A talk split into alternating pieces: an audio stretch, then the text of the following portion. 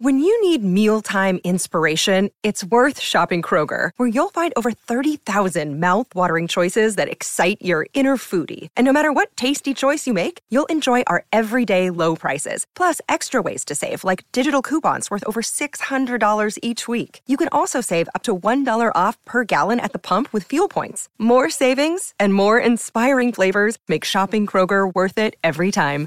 Kroger, fresh for everyone. Fuel restrictions apply. Forever.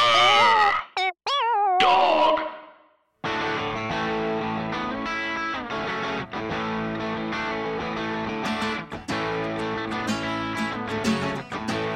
I used to think that this was my town. What a stupid thing to think.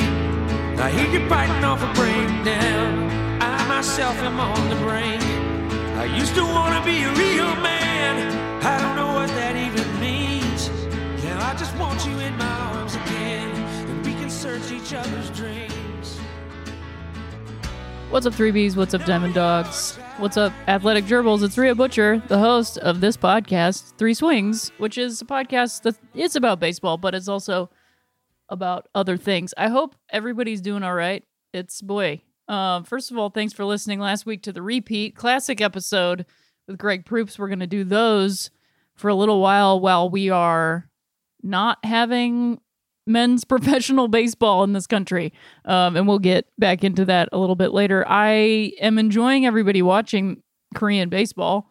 I would love to watch it. I am just honestly not willing to shell out a bunch of money to watch it right now. Um, and that's just my choice. And I don't want to stay up till 11:30 every night. That's just that's my line. I can't do it. I'm happy to watch the clips on Twitter the next day. I'm happy for anybody that's into it. It's not that I'm not into it. I just can't stay up at night because if I start doing that, oof, this is all just going to go downhill pretty fast. Um, so, with that being said, I hope you enjoyed the Greg Proops episode. It was a it was amazing to talk to him. I love talking to that guy. Um, anytime he's, I just sit and listen. You know, he's uh he's got so much baseball in his brain. He's got so much everything in his brain, but he's got so much baseball in his brain. I'm adjusting my microphone. Um, I wish you could see my my podcasting setup right now. Um, and just like that reminds me, thank you to everybody that listened to this podcast when I was holding the microphone in my hand and it was making so much noise. I'm sure that was so annoying, and I really appreciate you dealing with it. Um, I remember when I was in my office job days and listening to podcasts and how annoying those things would be. And I really appreciate it. I was suffering from misophonia at the time. Whether that's a real thing or not, I don't know. Uh, I was reading about it the other day. Pe- doctors, I guess, uh, see it as more of a symptom of uh, anxiety rather than an actual um, syndrome. So that's kind of an interesting thing because if I look back in my own life and look at that time, I absolutely was suffering from tremendous anxiety at the time. So it makes sense. Um, and if you don't know what misophonia is, it's like a hatred of sounds, which is interesting to me because um, that isn't necessarily like a syndrome. Um, and does to me feel way more of a symptom of a larger issue. Um, and in doing some like work in my own life, um, those things have been relieved, which I'm super grateful for.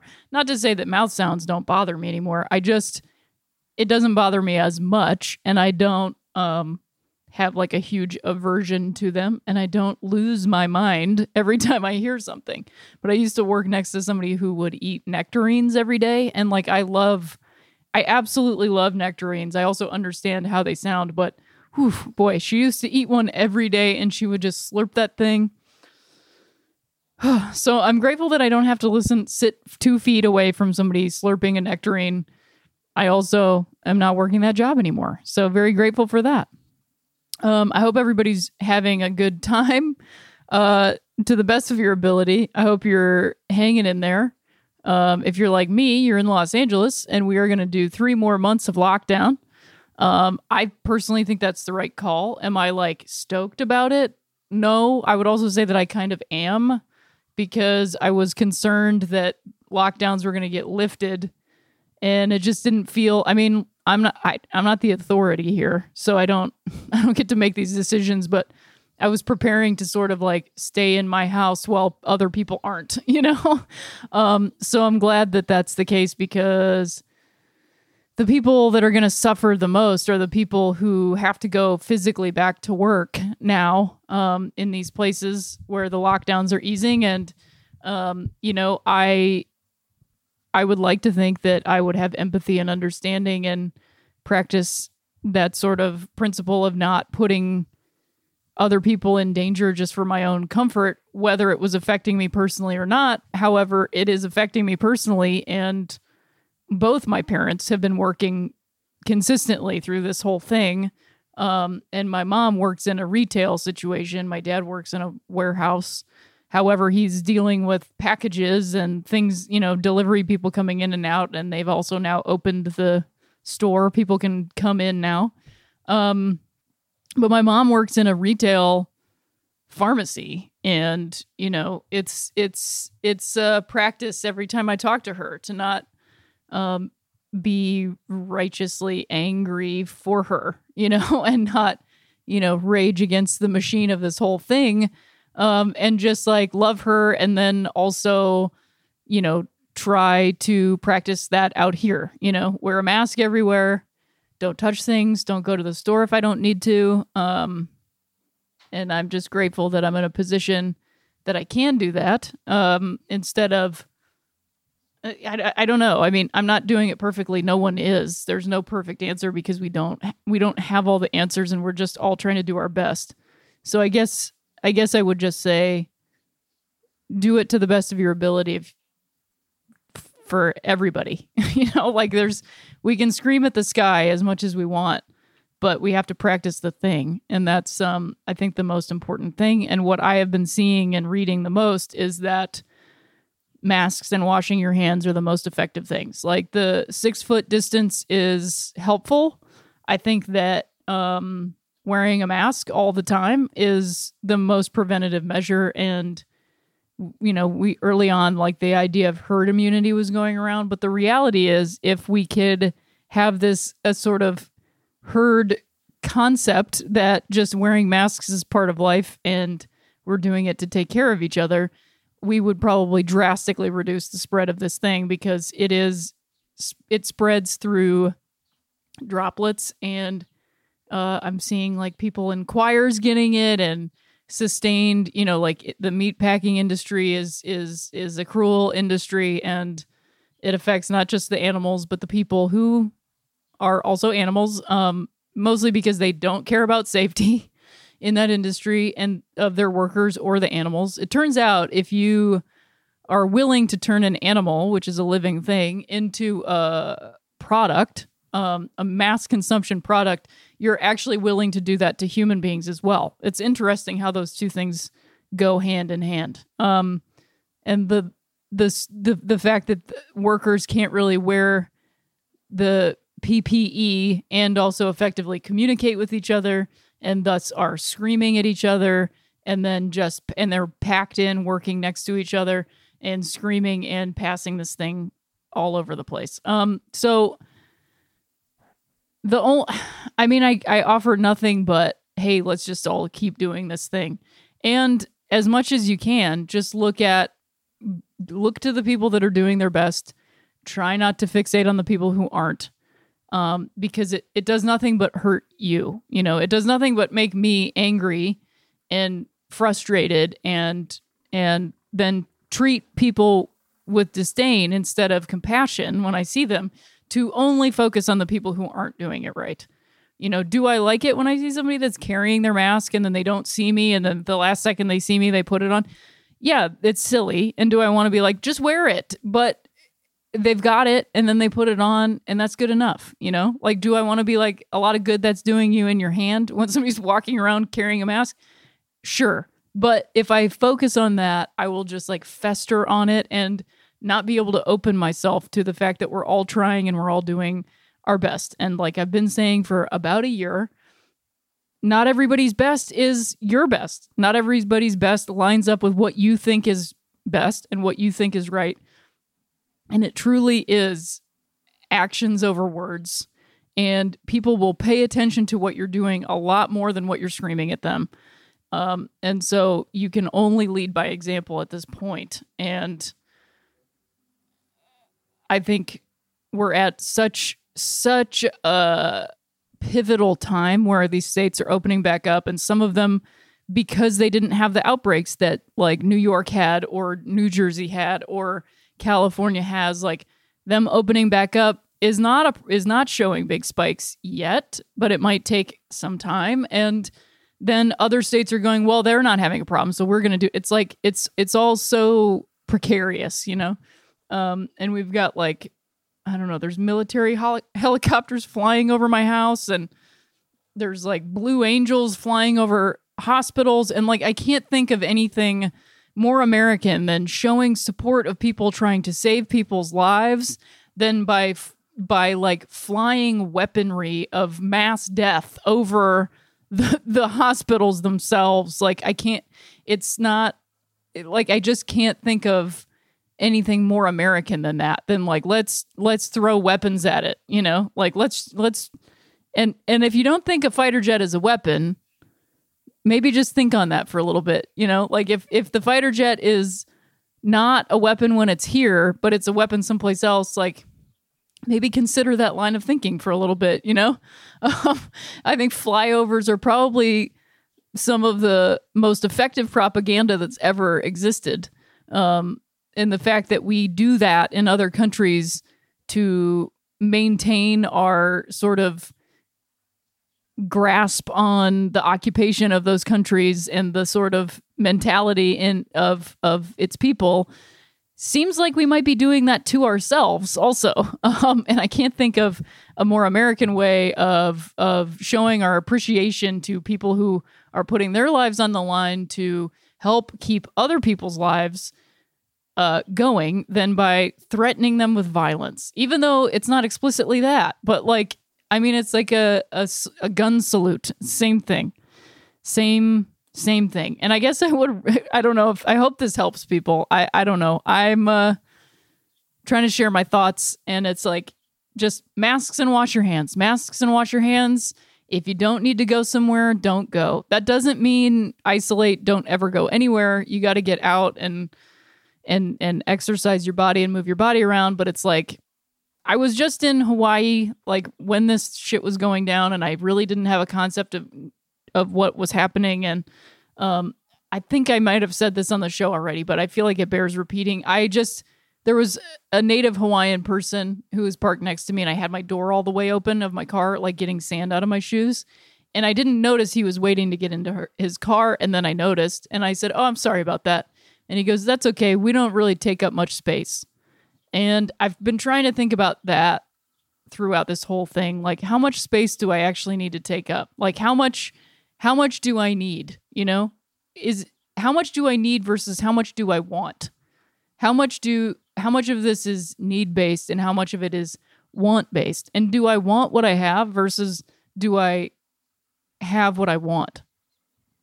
Do I, need to go out and consume experiences and go be out in these places. I mean, this has given me so much there's there's so much that I used to do just to do it, you know, and mindlessly and spend money just to feel like alive, you know? So I'm grateful in some ways for this time because it's helped me realign my perspective on what is actually important.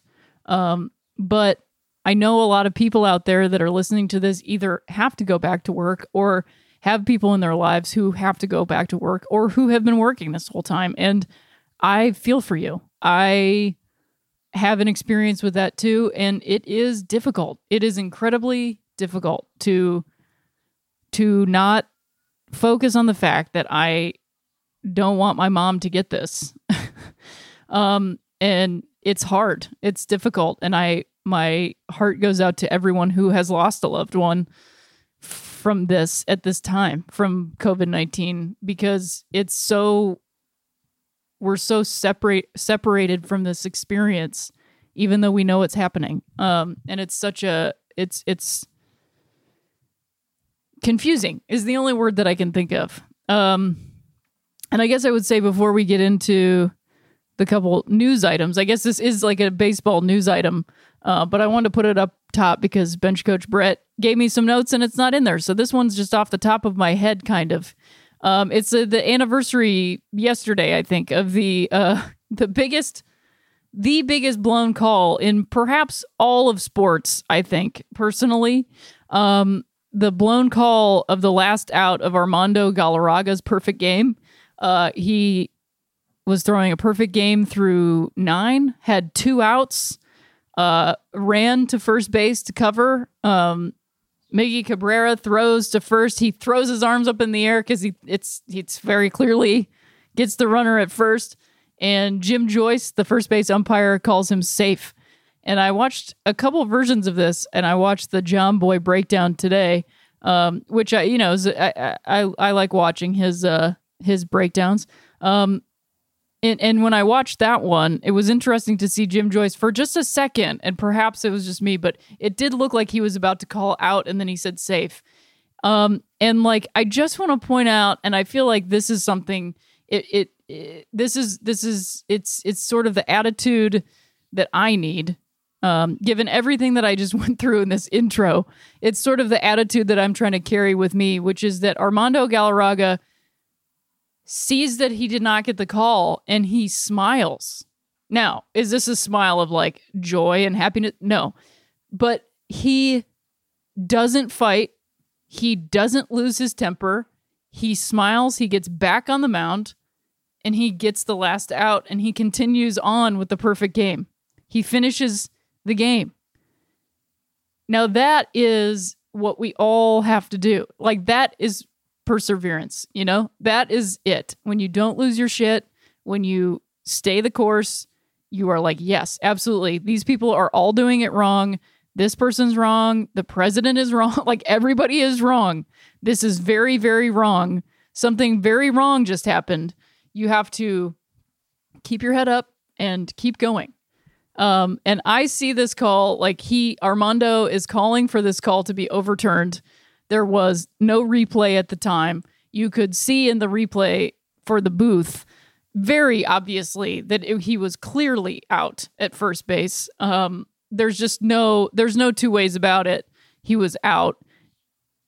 Uh, I say you overturn that. I mean, I say you absolutely over, especially given what we're going through now. And I know that you might think like, how can you say that Pete Rose can't be in the Hall of Fame, but Armando Galarraga gets a perfect game?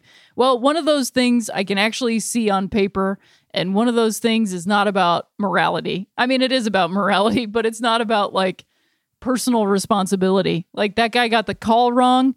They the umpires, I don't know why they didn't just have like a at home plate. Let's talk about this. What did you see?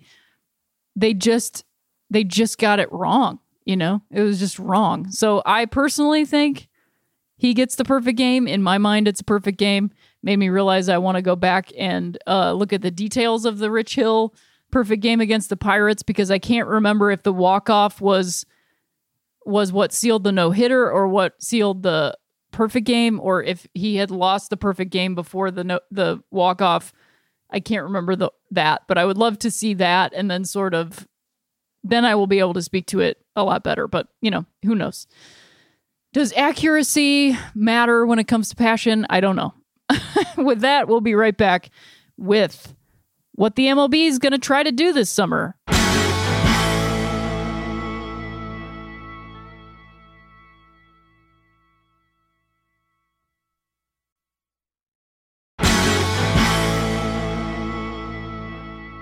All right, we're back. What fantastic ad reads. Thanks for listening to those and consider uh, trying them out. Um, it helps the show, it helps the companies, it helps me, it helps everybody. Um, so I think the major news um, that's going on this week is that the owners have approved for the MLB to return in July. Let me just say that again. The owners approve MLB return in July. They've sent to the players union for approval. They've sent a plan, a proposal to the Players Union, uh, Major League Baseball owners pr- approved a proposal on a return to play scenario that aims to have baseball back in home stadiums by early July. Commissioner Rob Manfred presented this proposal in part to players this past Tuesday. Although Men's Major League Baseball could benefit long term from being the first American team sport to return amid the coronavirus pandemic. The logistics of starting the season remain convoluted and require player support. Money is at the heart of the return, sources said. Owners, fearful of deep financial losses with fan free stadiums, agreed in a conference call Monday afternoon to a plan that includes a 50 50 revenue split with the players, sources told ESPN. Interesting to me that not only in these notes, but in all of the Twitter sort of that's that's where I get most of my news, which is perhaps a bad thing, but I'm truly at a loss of where to get most of my news at this point without paying a lot of money. Um, that this is a plan, the sort of top level plan by MLB, and something I've just been picking up and watching. I've been watching The Last Dance. Also, I'm catching up on it. Um, how much the the owners of sports teams and the the sort of organization of sports teams like the NBA, the MLB, the NHL, and the NFL all use the media to to like um have the upper hand with players and players unions.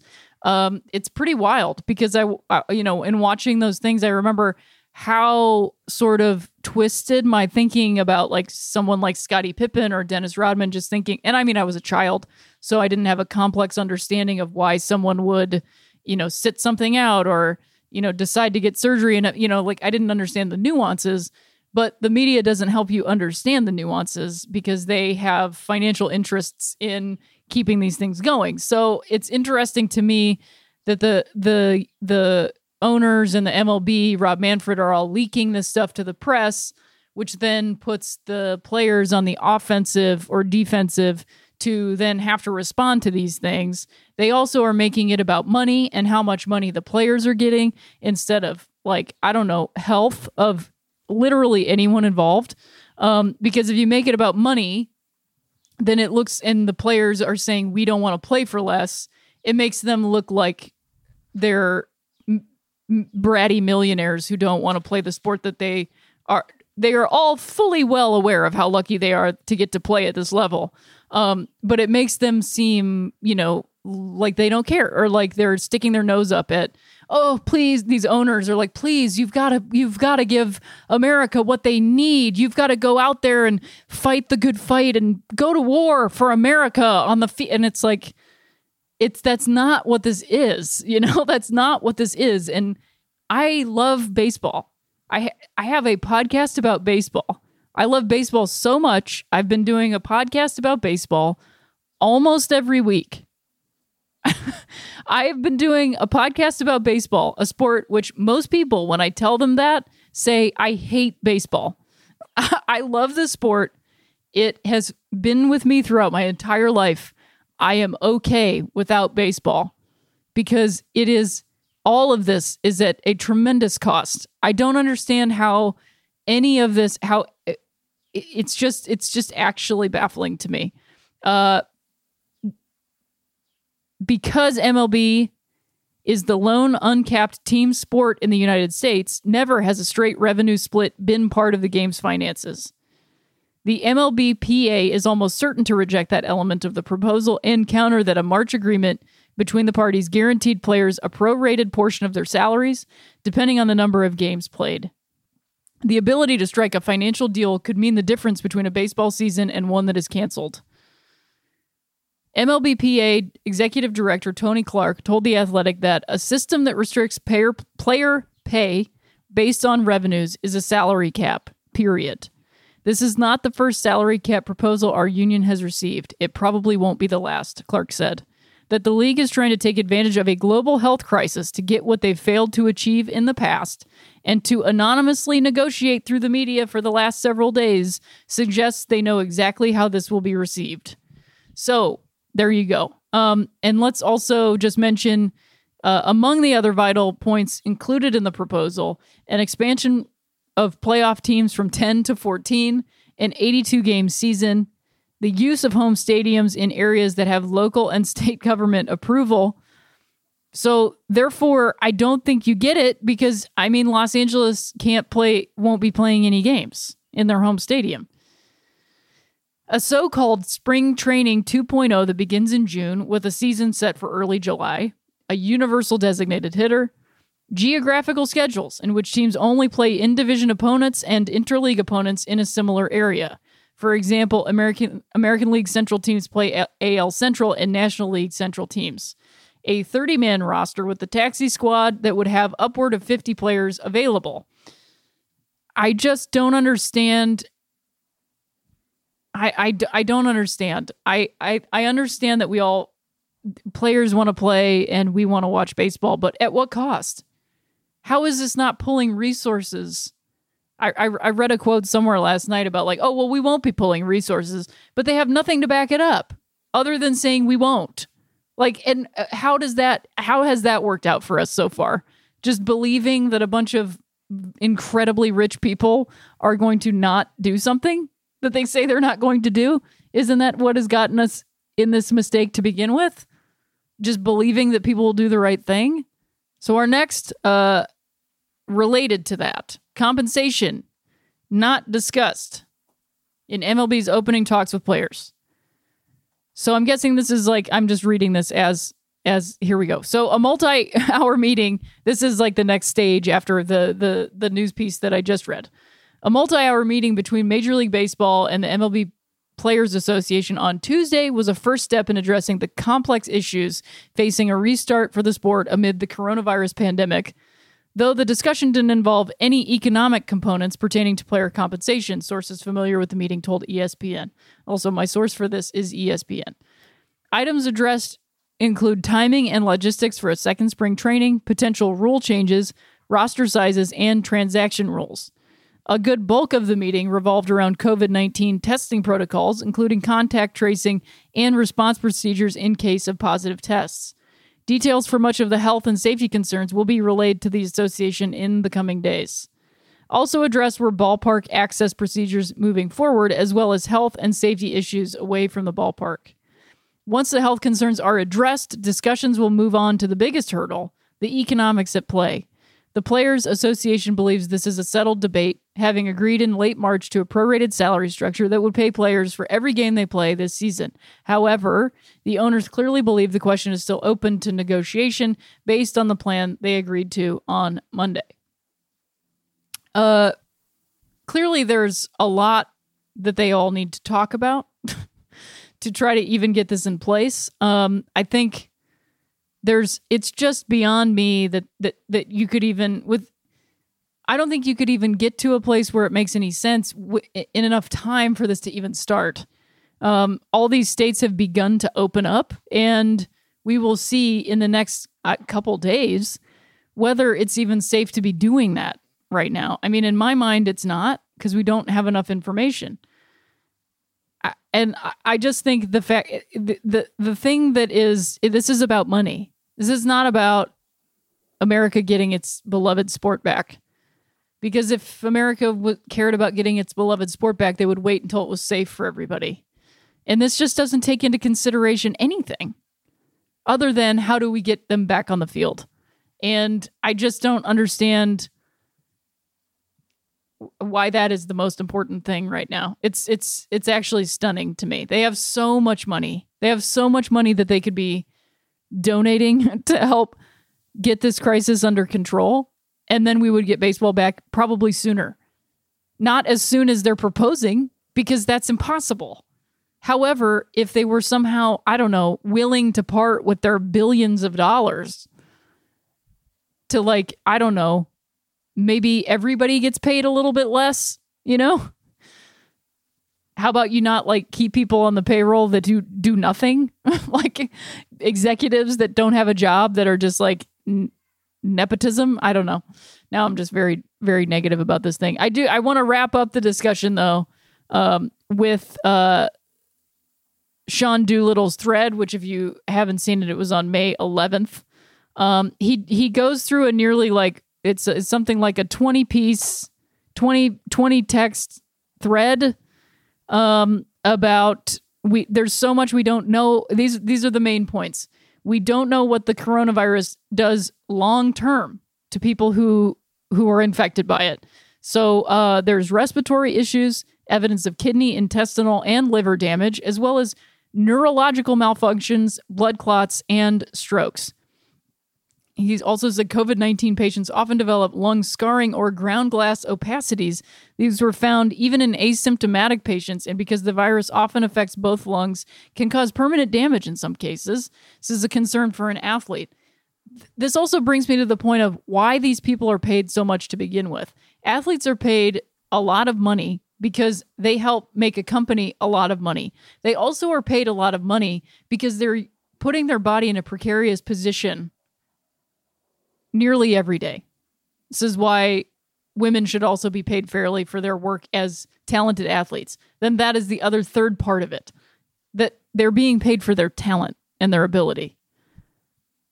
Do we pay someone more when there is a crisis, like a health crisis, that they could be, be putting themselves in more danger of getting by doing their job? I say yes. And is their job essential? I say no shouldn't we be paying shouldn't we be taking some of this money some of these resources and helping to protect the people who do have to work? I would say yes. Uh, and continuing with his uh, thread um, sharing indoor spaces greatly increases the infection risk. So so how are they they also say if they test positive they're not going to immediately quarantine someone. I guess because they think it would probably be fine if they all got it because it's just them I, I, I, there's, I just don't understand. It's, it's so much. it's, it's, it's so, it's so many factors of not just like, it's, it's interesting to me. The mindset of the owners of baseball are very s- similar to, I would say, the government, um, altogether, which is that like there's some risk associated with everything. So we just have to get back to our lives. And I just don't think that's where we're at. And back to our lives is, I think, a sort of false thread to follow because we're just not going to go back to what our lives were like before. You know, like this is our life now. This is our life. Our life is going to continue on from here. We don't have a time machine where we can go back to what it was like in November of 2019. We don't we don't have a way of doing that. Like we are forever affected by this thing and we are continually affected by it in that it's still happening. So how could you even consider bringing team sports into this? you can't uh physically distance from someone when you're at bat. Now, obviously they're talking about quarantining the league as a an entity. It's impossible. What are you going to have a police sta- like a, a they're going to pay attention to where every single one of these people goes so that they don't somehow get this dis- like it's it's it's it's uh it's kind of unfathomable when you really think about it. And that's the thing is like it's a bunch of rich people who have a bottom line and they are willingly looking away at the reality of how dangerous this could be and convincing people that it's more important.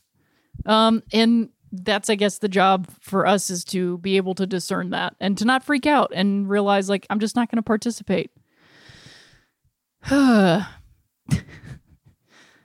On Monday, Nationals relief pitcher and friend of the pod, Sean Doolittle, weighed in on Twitter about the ongoing discussion between players and owners, highlighting the lack of discussion around, quote, health protections for players, families, staff, stadium workers, and the workforce it would require to resume a season.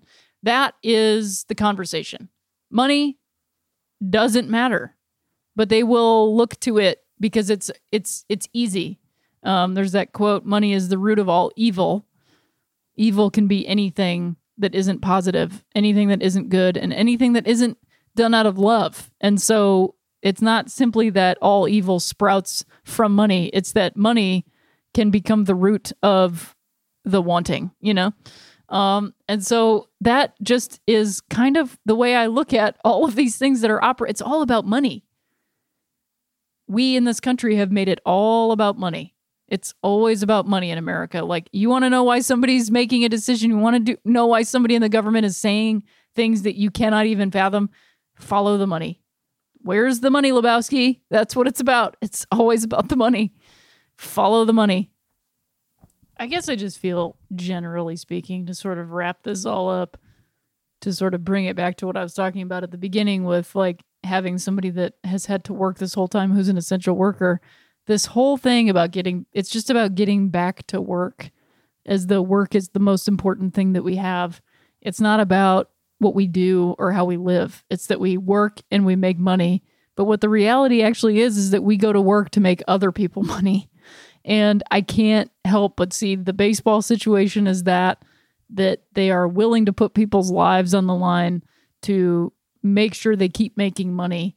And I guess I just for me am looking at the ways in which I live that way too and trying to get myself out of that mode of thinking that the only thing there is to do is to do to get to get more money to get this to get that to do this to get that and as sad and difficult and heartbreaking as all of this truly is it is a moment to look at ourselves and the way we each live our lives and the way we might be able to change a little bit. I'm not talking about you know going and living on a commune. If that's what you're going to do i'm more power to you. I just mean how can you readjust your life to take up a little bit less space? Because the space you take up isn't even really yours. And so then when it's taken away, it just like pulls the blocks out from underneath you. And I just see all of this as an opportunity, not in a selfish way. In in a, in the way that that's the only way we can look at it is an opportunity to readjust our own lives to maybe help other people's lives go a little bit smoother. I'm not sure. Um, but it's like kind of the only way that I can look at it. So I'm going to wrap up this podcast. Um, it's been a lot of fun to talk to you. I am working on getting some guests. We're going to keep running those classic episodes. Please check those out. Share those with friends who are looking for something new to listen to. Um, also, as I said in one of our ads, I just wanted to repeat again to you that uh, we are going to be doing the old ball game again this Sunday, May 17th. Greg, Waylon, and I will be watching another all time classic. It's Nolan Ryan's seventh no hitter that took place on May 1st, 1991. The outcome may be known, but I cannot wait to see how it happens. And I hope you will all join us. You can sign up for the old ball game on Patreon at patreon.com slash three swings. We live stream the games on Sundays at 4.30 p.m. Pacific Standard Time, 7.30 p.m. Eastern Standard Time. And then the live streams are made available in video and podcast form on the Patreon the following week. That is live streamed on Twitch, which is twitch.tv slash old ball game. Um, and bench coach Brett made some sweet, sweet graphics this last time. So please come check that out. We watched the uh, Mickey Mantle versus uh, Jackie Robinson game seven of 1952. It was actually a lot of fun to watch that old of a game. I had no idea the pace of play was so fast. So thank you for your support and coming out to see those. We will see you this Sunday for the old ball game. And thank you again for listening to Three Swings. Um, you know, like us on whatever and write a review, subscribe, rate, whatever. Um, and as always, if you liked it, you liked it.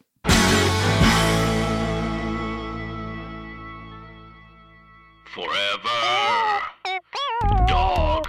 This has been a Forever Dog production. Executive produced by Brett Boehm, Joe Cilio, and Alex Ramsey.